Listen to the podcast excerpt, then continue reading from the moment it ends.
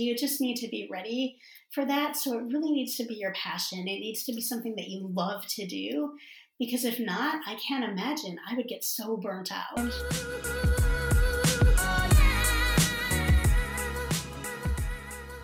Hello, creative, and welcome to another episode of the Founders and Dreamers series. Today's episode is very, very special because I have my dear friend and former colleague on, Karen Rosenbloom. I have been watching her entrepreneurial journey for the last couple years, and she has personally inspired me so much. She definitely is a person who has taken something that she is truly passionate about, that she truly loves, which is travel, and not only travel, but Spain in particular, and has turned it into a beautiful business. Karen and I worked together for several years in tech, and we've been keeping in touch, and I was just really excited to have her on. I've been wanting to have her on for a really long time, and so the fact that this is the last Founders and Dreamers episode of 2020 felt very fitting. Karen shares some really beautiful insights about that transition that she made from working more of a 9-to-5 job into doing her business full-time, which I know a lot of you listening are in that stage. You're in that dreamy idea stage. You're still in maybe a 9-to-5 job, or even maybe running a business that you're not in alignment with and you're wanting to make that shift. Karen really goes deep to give you some really beautiful, valuable insights that are going to help you along that journey. And we do talk about travel and the travel industry, because that's the industry that she's in. That's the industry that we connected over. We both worked in the travel industry in tech. And so for those of you that maybe have thought about getting into travel before and you're kind of wondering what that's going to look like with 2020, Karen also shares her insights around that.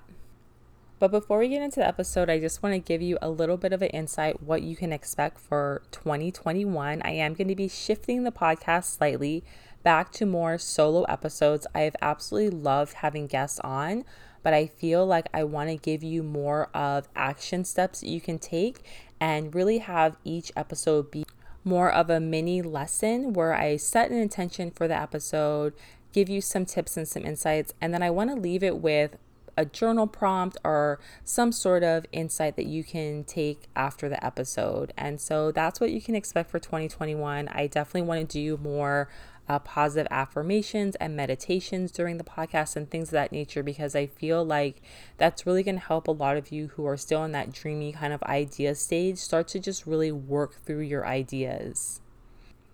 And the last thing I wanted to mention is that you can still pre-order my book that I'm working on called Where Dreams Are Made, named after this podcast. I am in the process of really working through my ideas. And like I said in a previous episode, if you hadn't heard, I am working with a publisher, and they've been just really amazing with helping me to work on the book and get my ideas out and things of that nature. So that book is going to be coming out in 2021. Stay tuned for that. And that's another reason why I am going to be shifting the episodes slightly, because they are going to be very closely connected to a lot of the things that I'm going to be talking about in the book. And so if you would like to pre-order the book, I will also have it in the show notes. And with that being said, let's get into the episode. Welcome to the show, Karen Rosenbloom, founder of Spain Less Traveled. She took her love of Spain and created a beautiful business, blog, and incredible Facebook community. She is also a very dear friend of mine, a former colleague. We worked together in tech, and she has over 20 plus years working in travel. She is the perfect example of taking something you love, that you're deeply passionate about, and turning it into a wonderful, thriving business. And I have to say, creative, I've just been so inspired by watching her journey, and I'm so happy to have her on today. Thank you so much for being here, Karen. Wow, that is quite the introduction. Thank you so much for the kind words. I'm humbled, and I'm grinning, and I'm blushing, and yeah, I mean, we worked together at that team at Airbnb so many years ago, and it's just so good to reconnect, like, in a whole different space. Yes, no, definitely. I totally agree. It's been amazing kind of what's come after working in that industry and just being able to, both of us, I feel like, just tap into what it is that we truly want to do. Yes. And enjoy. So I agree. I agree. And I'm so inspired by your journey and what you did.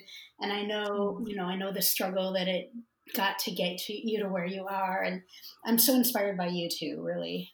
Oh, thank you, Karen. I appreciate that. Yeah, it's definitely a lot of ups and downs. And, you know, I know a lot has happened this year, especially for both of us. And I really want to kind of touch on that as well. But before we get into that, I really would love to just have you share your story with the listeners of, you know, where your love of Spain started, how you got into travel, and what inspired you to really start your business.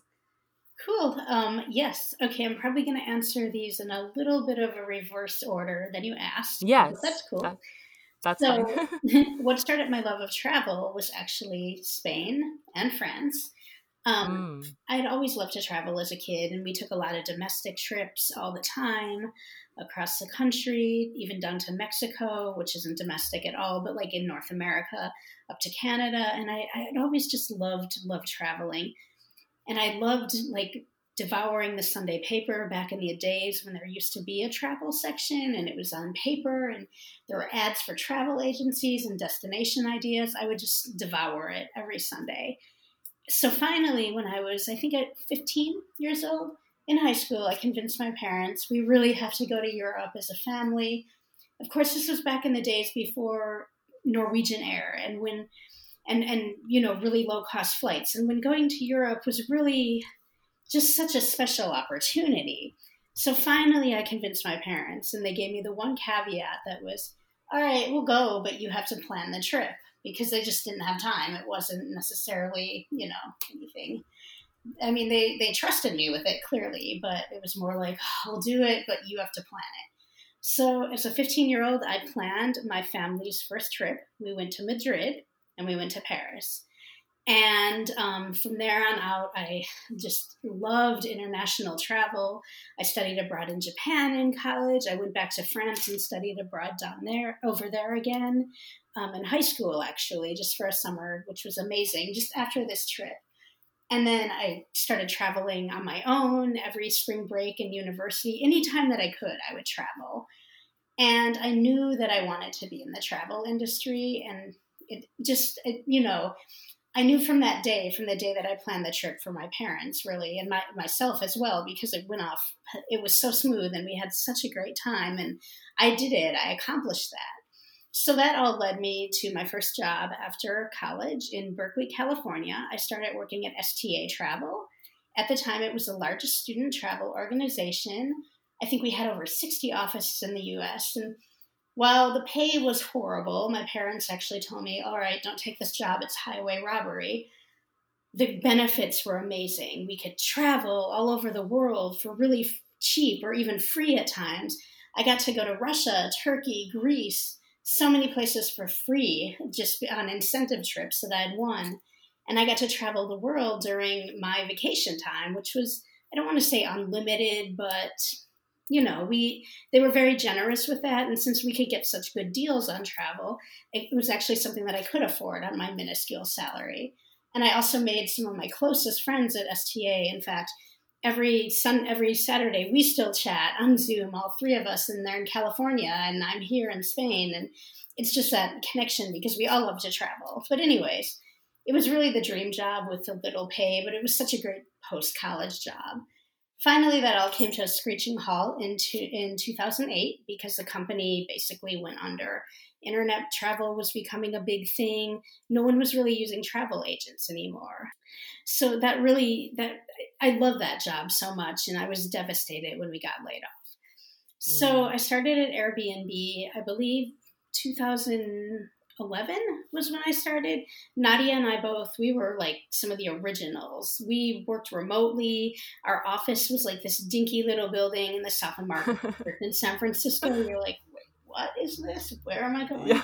And we really let the company evolve. And I was really fortunate that I got to stay and travel. But the thing that I was most fortunate about working for Airbnb is, I think you can attest to this too, Nadia, since we were some of the original employees, we were fully remote. So we had the most, we were on the team together with like the most awesome boss in the world. Shout out to Justin. And we basically worked our whole team from wherever we wanted during, you know, normal-ish hours. But as long as the work was done by the end of the week, Justin was happy, we were happy. So I really just started working and traveling. And it took me back to Spain very early on in that whole journey, where I ended up in Granada, in Andalusia, and just fell in love with Spain. I liked it a lot on my first trip as a high schooler, but I mean, Paris kind of overshadowed it in Madrid in that sense, just for the city was very different at the time. Paris is luxurious. It's amazing. It's an icon. Whereas Madrid is a great city. And in fact, I lived there for a while. I don't anymore, but it's an awesome city. But that didn't spark my love of Spain. Toledo did on that same trip. So I kind of went back and reignited that as an adult and found Granada and Andalusia and fell in love and really started working there. We were allowed at the time 90 days in and 90 days out. This is before I moved to Spain and got a visa to move here. And I would basically stay in Spain for 90 days at a time, go back to California or go somewhere else and work for Airbnb. And then I would always go back to Spain, and it was that cycle for a really long time. And then just to factors, a little bit beyond my control, that kind of got pulled out under me at work, to no fault of Justin, who I mentioned. And that's kind of when Airbnb and I needed to part ways. And I decided I was going to follow my heart and work on moving to Spain, which I did. So I'm living now. I actually recently moved. I lived in Madrid for a while, but I recently moved to the city of Malaga in Andalusia, where I am right now. And I love it. I'm so happy here. No, it looks beautiful. And yeah, it looks a lot different from where you were before. And so it's kind of looks like it's a little bit of a shift for you, but I can tell that you're loving it and enjoying it, which is really great to see. Absolutely. Madrid's a great city. Everyone dreams about living in New York or living in the really big city. And I got to do that for a while, but after the pandemic and living in a small apartment there and being landlocked, again, I'm California, so I need the ocean. And the price tag to live in Madrid is any capital is a lot higher than other parts of Spain. So I decided to downsize and follow my heart and move to Andalusia and be by the water. And I love it. Yeah.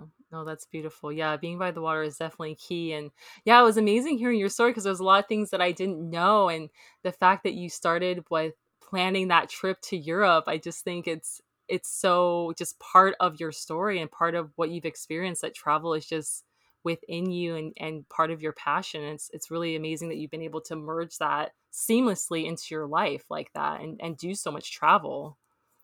Yeah, it's been great. And I mean, it led me to starting my own travel business, specializing in handcrafted trips to Spain, basically planning people's dream trips to this country that I love so much and doing everything along the way for them, from travel consulting to, fully handcrafted and customized itineraries. It really took what I loved about working at STA, which was helping people get to their dream. And then also what I took away from Airbnb was being an entrepreneur and figuring out how to do something and make my passion what I was doing, kind of like what a lot of people at Airbnb were doing. So, and being around, other budding entrepreneurs too at that job was just amazing. And so the two kind of merged together, and that's how Spain Less Traveled was created.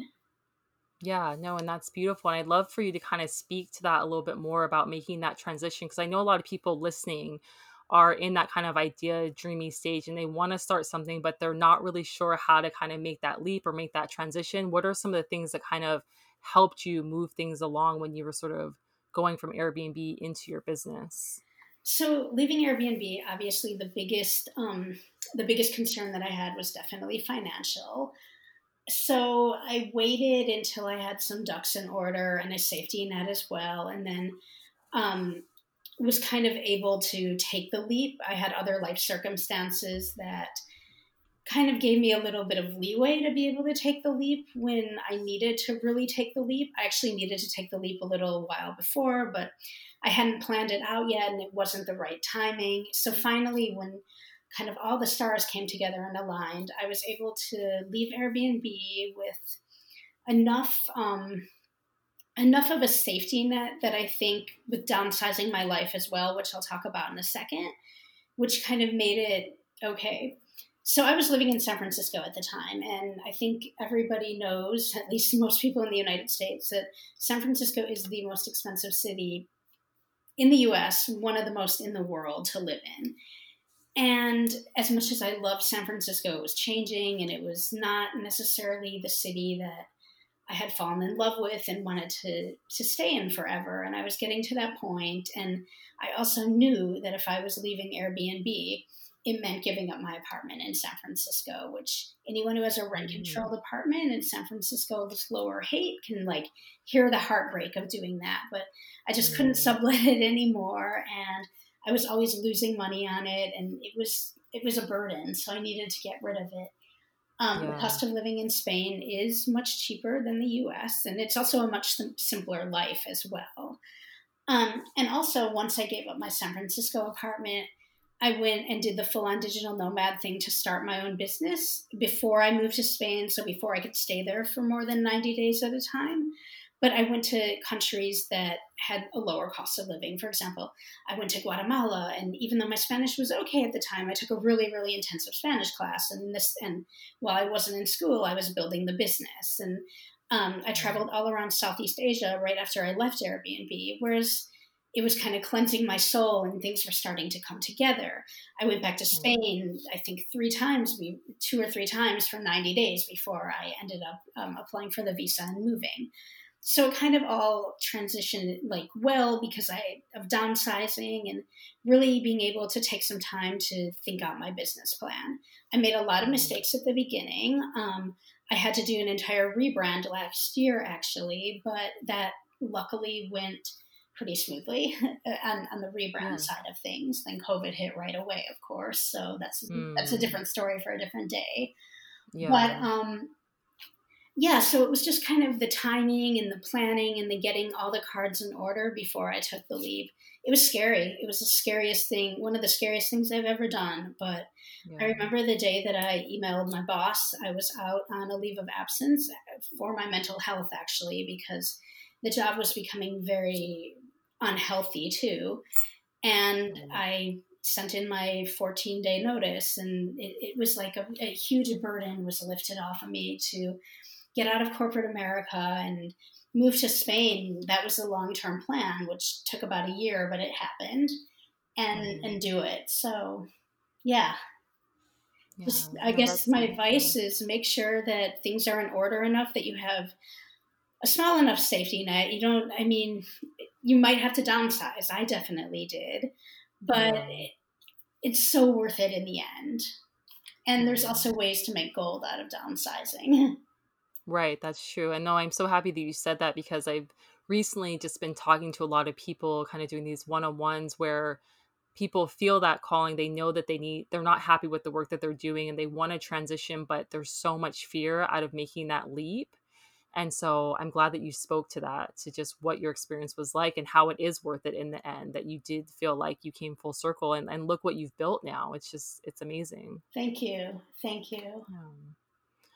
So I'd love to hear if anyone's maybe tuning in, they kind of feel called into getting into a similar space, into the travel space, maybe some little more insights or tips about things that you did that really helped you, maybe things that you tried that you didn't necessarily feel like were as beneficial as you thought, just to kind of give people a little bit more of kind of things that they should focus on if they're starting something new, especially in the travel space. Yeah. Well, I will say this, because I get a lot of emails and a lot of messages from people who want to get into travel. And unfortunately, I'm going to be completely frank right now. If you don't have industry experience, it's not really the time to shift your business into travel. Every single travel business is suffering right now. And most of my friends who were with me at STA, actually all of them ended up working in travel too in the end. And they're all furloughed or laid off temporarily, or maybe permanently. We don't know right now.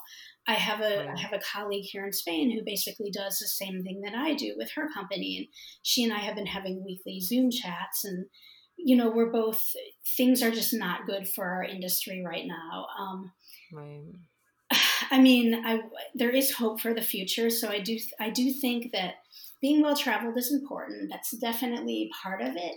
but it's not all of it. It's, you really have to have attention to detail, because if you're doing bookings, things need to be perfect, especially if it's for a client with anything that's with a hard to spell name or something like that. Like, we learned that right away at STA. Obviously, you have to have really, really good interpersonal skills. But again, it depends what aspect of the industry you want to get into. Attention to detail is really important. Well-traveled is important, but it's not the most important thing out there. You have to understand, too, you really have to have a drive and a passion for the industry, not just for travel, but for the industry, because the thing about the travel industry is you're not going to make a lot of money. It's not a get-rich-quick or even a get-rich-at-all industry. It's for people who truly love travel, but also can devote themselves to the industry side of things, if that makes sense. Yeah. I would say now nobody's really hiring, but take an internship if you can with a travel company, or, you know, stalk other travel companies that you like and see if you can help them out in some way or collaborate or something. Don't be surprised if a lot of people do say no right now, because everybody is just kind of trying to stay afloat right now. It's a really bad time for our industry. Yeah. So unfortunately, I think my answer to that is just wait it out. If you really are passionate about travel, kind of continue to build yourself career-wise in other ways as well. Do a lot of reading, figure out ways to harness social media, things like that. But if you hardcore travel industry is going to be difficult right now, unfortunately. Right. No, and I'm glad that you spoke to that, because yeah, it's been quite the year, 2020, lots of ups and downs, more downs than ups, I would say. And so I think it's important for people to understand what it really means to start something new or transition to something new right now. Even if you do feel that calling, you want to make sure that you are setting yourself up for the best possible outcome. So yeah, I'm just glad that you're really honest about that. And I'm curious what you think sort of the future does hold, kind of going into the end of 2020 into next year. Do you kind of predict things going in the up and up? Do you feel like things are going to be kind of up and down for the foreseeable future when it comes to travel? Or I think things are going to be up and down for a little while, but I do finally see some hope. Now, keep in mind, too, that my specialization in my business is bringing people from the U.S. to Spain on holiday. Right. And right now, transatlantic travel is pretty much off the table for the time being. We'll see when that starts to come back. I do have some hope, especially after Saturday. I was like, oh, my business might be saved.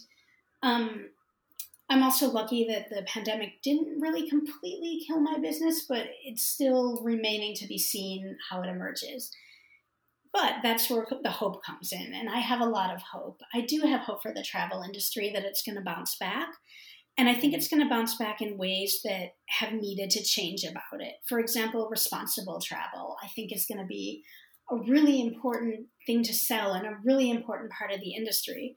Gone are the days of, tour buses with 70 people going from country to country in five countries in 2 weeks. I mean, how is that even possible?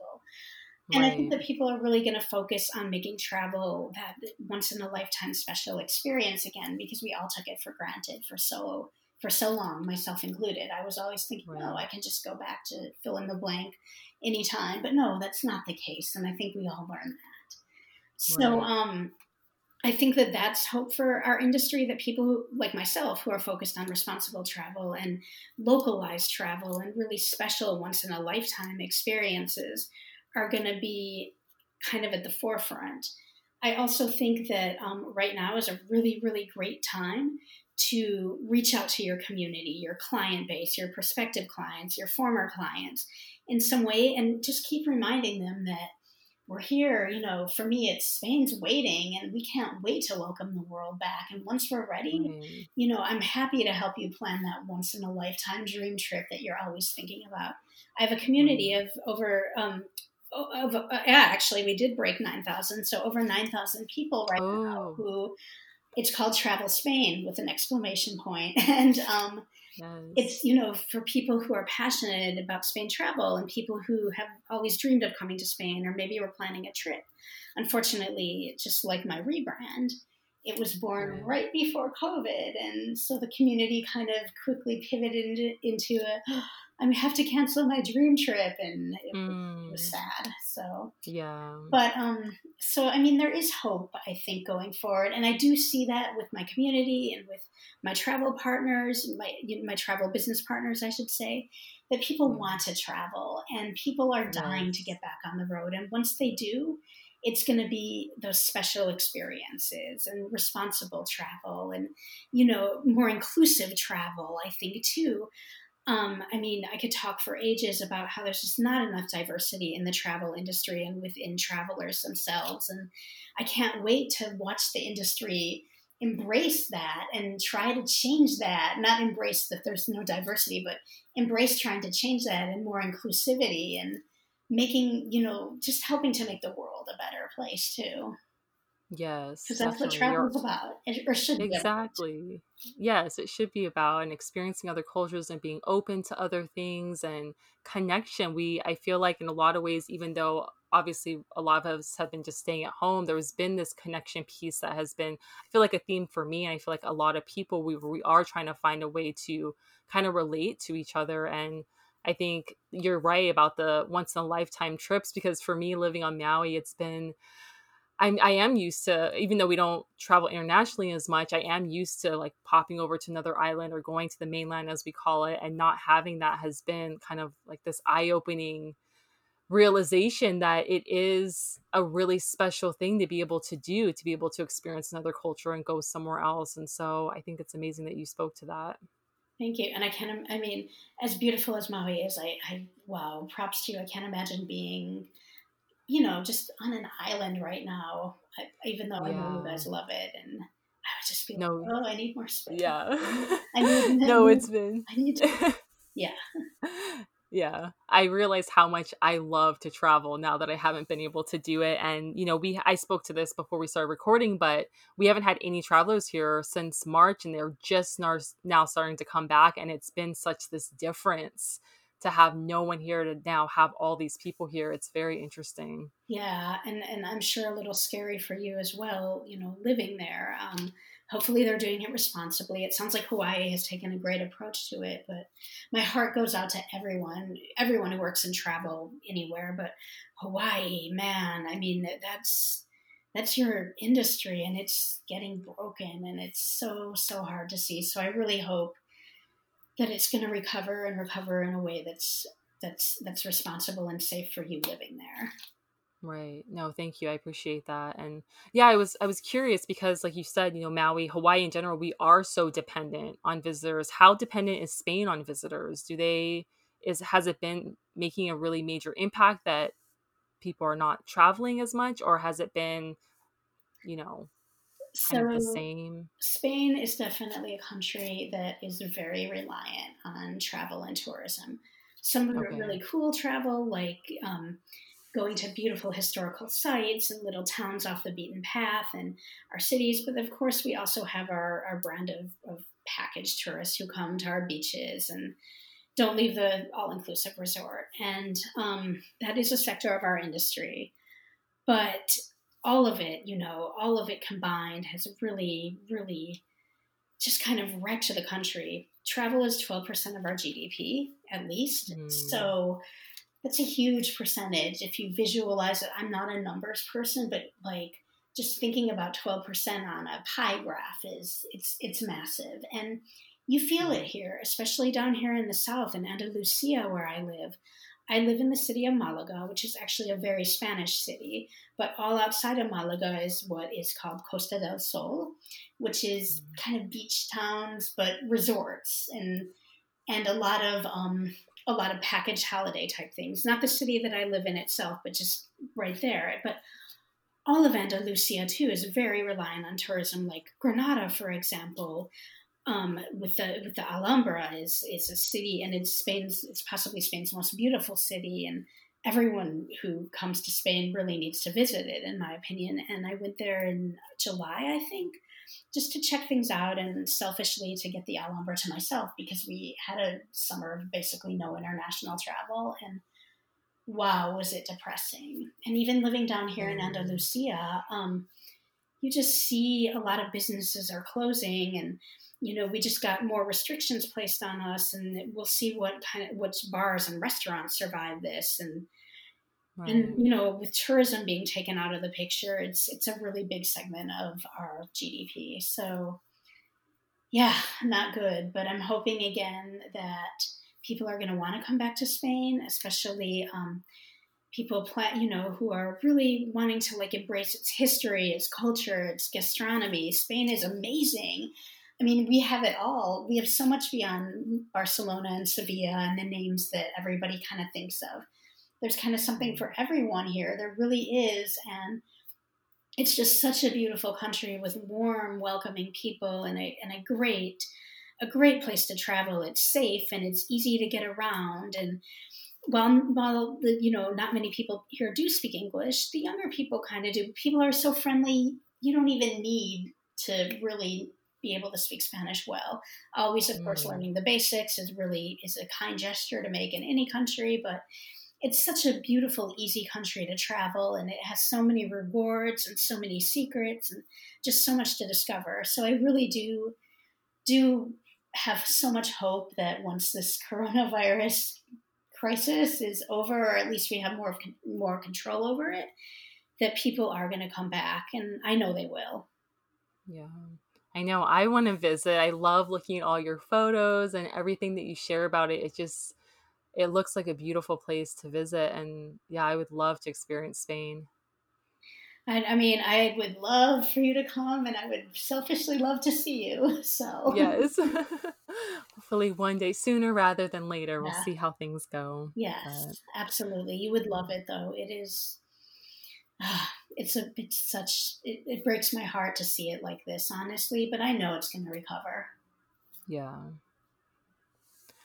So I'm kind of, this is, I guess, a little more of a loaded question, but I'm just kind of curious to where do people typically kind of feel like they want to go to just by maybe not going to Spain or not knowing too much about Spain, the places they're sort of drawn to versus the places that you sort of recommend or encourage people to see?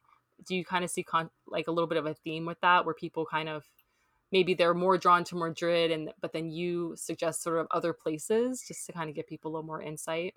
I mean, I think that that's everywhere in the world for sure, but absolutely. Right. I think that the biggest kind of traveler's drawing card of Spain is Barcelona.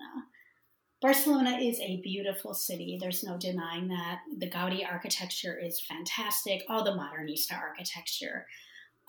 It's on the coast, so it has that, you know, nice advantage of being a coastal city. But Barcelona is not, you know, the beginning, middle, or end of Spain. In other words, it's not all that there is to Spain. There's so much more in this country, and it's a shame how many people really just think that they want to come to Barcelona or come to Barcelona for 3 days on a grand European trip and say, okay, I can check Spain off. No, you really can't. Again, spend some time there, but there's so much more to see. I mean, obviously, everybody wants to come to the south of Spain as well, and there's a reason for that. Andalusia, I live here. It's a beautiful, beautiful part of the country. It's kind of textbook Spain. It's where you see flamenco or hear flamenco music in the streets. It has some of the, you know, it's like very traditional kind of tapas, and of course, all the Moorish architecture is down here as well. It's where the three cultures met, also Judaism, Christianity, and Islam. And it's a beautiful part of the country. Some of our best food is produced here, like the olive oil is amazing. And so, yeah, everybody wants to come to Andalusia, and I definitely agree. But again, like Sevilla and Granada and Cordoba are all beautiful cities. But I highly urge people to get off the beaten path. In fact, my dream trip to plan is 2 weeks in Andalusia, where I can have my clients hit the highlights, definitely, and spend 3 or 4 days in each of the cities, but also go to places more off the beaten path and some little gems that we have that are just so beautiful and so uniquely Spain and aren't very touristic at all. And then to really get to experience Spain at that level. And depending on people's interests and my clients' interests, there's kind of something for everyone in this region. We have some really nice beaches that aren't built-up resorts. You just need to know where to go, in other words. We have, some beautiful historic cities that aren't the ones that everybody thinks of right away. So, 2 weeks in Andalusia is great, especially if you can spend some time in the highlights because they're amazing and then really get off the beaten path. And the other one is Madrid, but not for the reasons that you mentioned. Actually, Madrid's really underrated. It's one of the most underrated capitals in Europe. People just go to Barcelona for the most part. And Madrid's a great city. I mean, it's authentic. It's vibrant. It's during non-corona times, 24/7. It's like you can kill the night in Madrid, but it has beautiful days too. There's so much art there. There's so much culture. There's so much good food. There's so much authenticity. But with Madrid, it's not all like bam in your face. You really need to know where to look and how to scrape beneath the surface and find those places. So I think Madrid is definitely worth spending some time in and not just using it as a stopover or to pass through, which a lot of people do because it is the central hub for transportation. And then, of course, when we think about Spain, we think about the places that I've just mentioned, but not everybody thinks about the north of Spain, and that's a whole nother part of the country that's completely different. In fact, different parts, different languages, different cultures. In the north, the best food in Spain. So, a lot of people do go to Basque Country and go to San Sebastián. The food there is delicious, some of the best in the world, of course, with the Michelin star restaurants and the pincho bars and just the culinary tradition. And the city itself is beautiful. But again, if you're going to go to the north, spend some time in San Sebastián for sure, but maybe do a trip that focuses on the north and go to Basque Country, so San Sebastián, go to Asturias, which has beautiful, beautiful mountains and just beautiful little towns and some of the prettiest coast in the north. Go to Galicia, where you feel like you might as well be in Ireland and not Spain, and it has its own Galician language, and it's beautiful and poetic. Or go to Cantabria with its one of the most stately Spanish capitals with a budding art scene, Santander, and it's all right there. And again, if with 2 weeks in Spain, you can really deep dive into the north and have a wonderful time too. That sounds so amazing, Karen. I'm just visualizing these places. Of course, I can't even really picture what they look like, but just what I imagine them to look like. And it all just sounds so incredible. Thank you. We definitely, the Spain Less Traveled blog has a lot of photos and information about all these places, but Yes. And I'll have everything linked in the show notes, Creative, so you can go and check out her beautiful site and her Facebook page and everything. And I'd love to know sort of how you're feeling about the rest of the year, what plans you have, how is kind of, the rest of 2020 looking like for you and your business, just kind of moving forward. Definitely. So I have a lot of hope for my business, and it's my baby, and I'm going to continue to work at it and nurture it and make sure that my dream doesn't fall apart because of COVID. It's a lot of hard work. I have a lot of projects planned, some kind of in front of the scenes for my Travel Spain community, but a lot behind the scenes right now. I'm working on really trying to just amp up the website even just a little bit more and take it to the next level. And then, of course, all the things that come with running a website. So SEO, getting press, those types of things. So behind the scene things. I also have some major long-term plans for the Travel Spain community that I can't really talk about right now, but I have a few big projects in mind to bring the community to new levels going forward. And of course, just reminding everyone that once we're ready, Spain is going to be so happy to welcome you. Like posting Spainspiration to my Instagram page and of course, to my community as well, continuing to update my blog and get new content and kind of keep things fresh from, the front end of things. So a lot of things behind the scenes, but also just trying to keep the Spainspiration and new information going.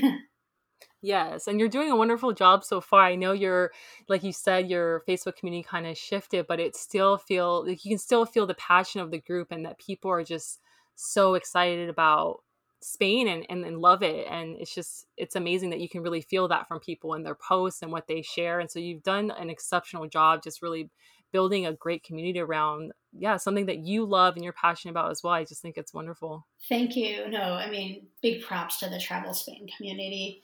It is an amazing group of people, and though it's not always easy to moderate a group of 9,000, luckily I do have a co-moderator, the rewards really outweigh the challenges. And I sometimes go to my own Facebook group or community for inspiration myself when I'm feeling down. So I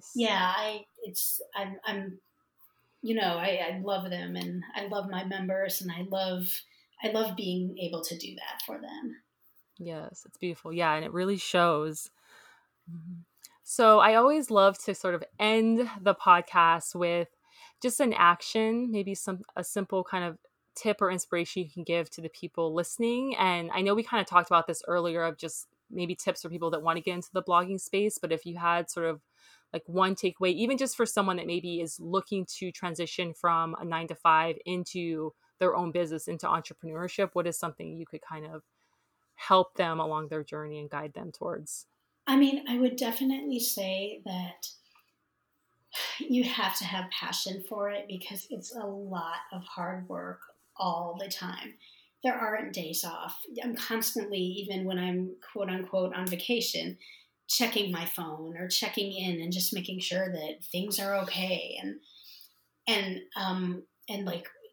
work for myself, so I don't work traditional hours, but I work a lot and I work hard. So you just need to be ready for that. So it really needs to be your passion. It needs to be something that you love to do, because if not, I can't imagine I would get so burnt out. No, that's so true. And yeah, that's exactly my main goal with starting my business, Working Woo, is to share with people that it really is about, putting in that action and that effort. It does take work.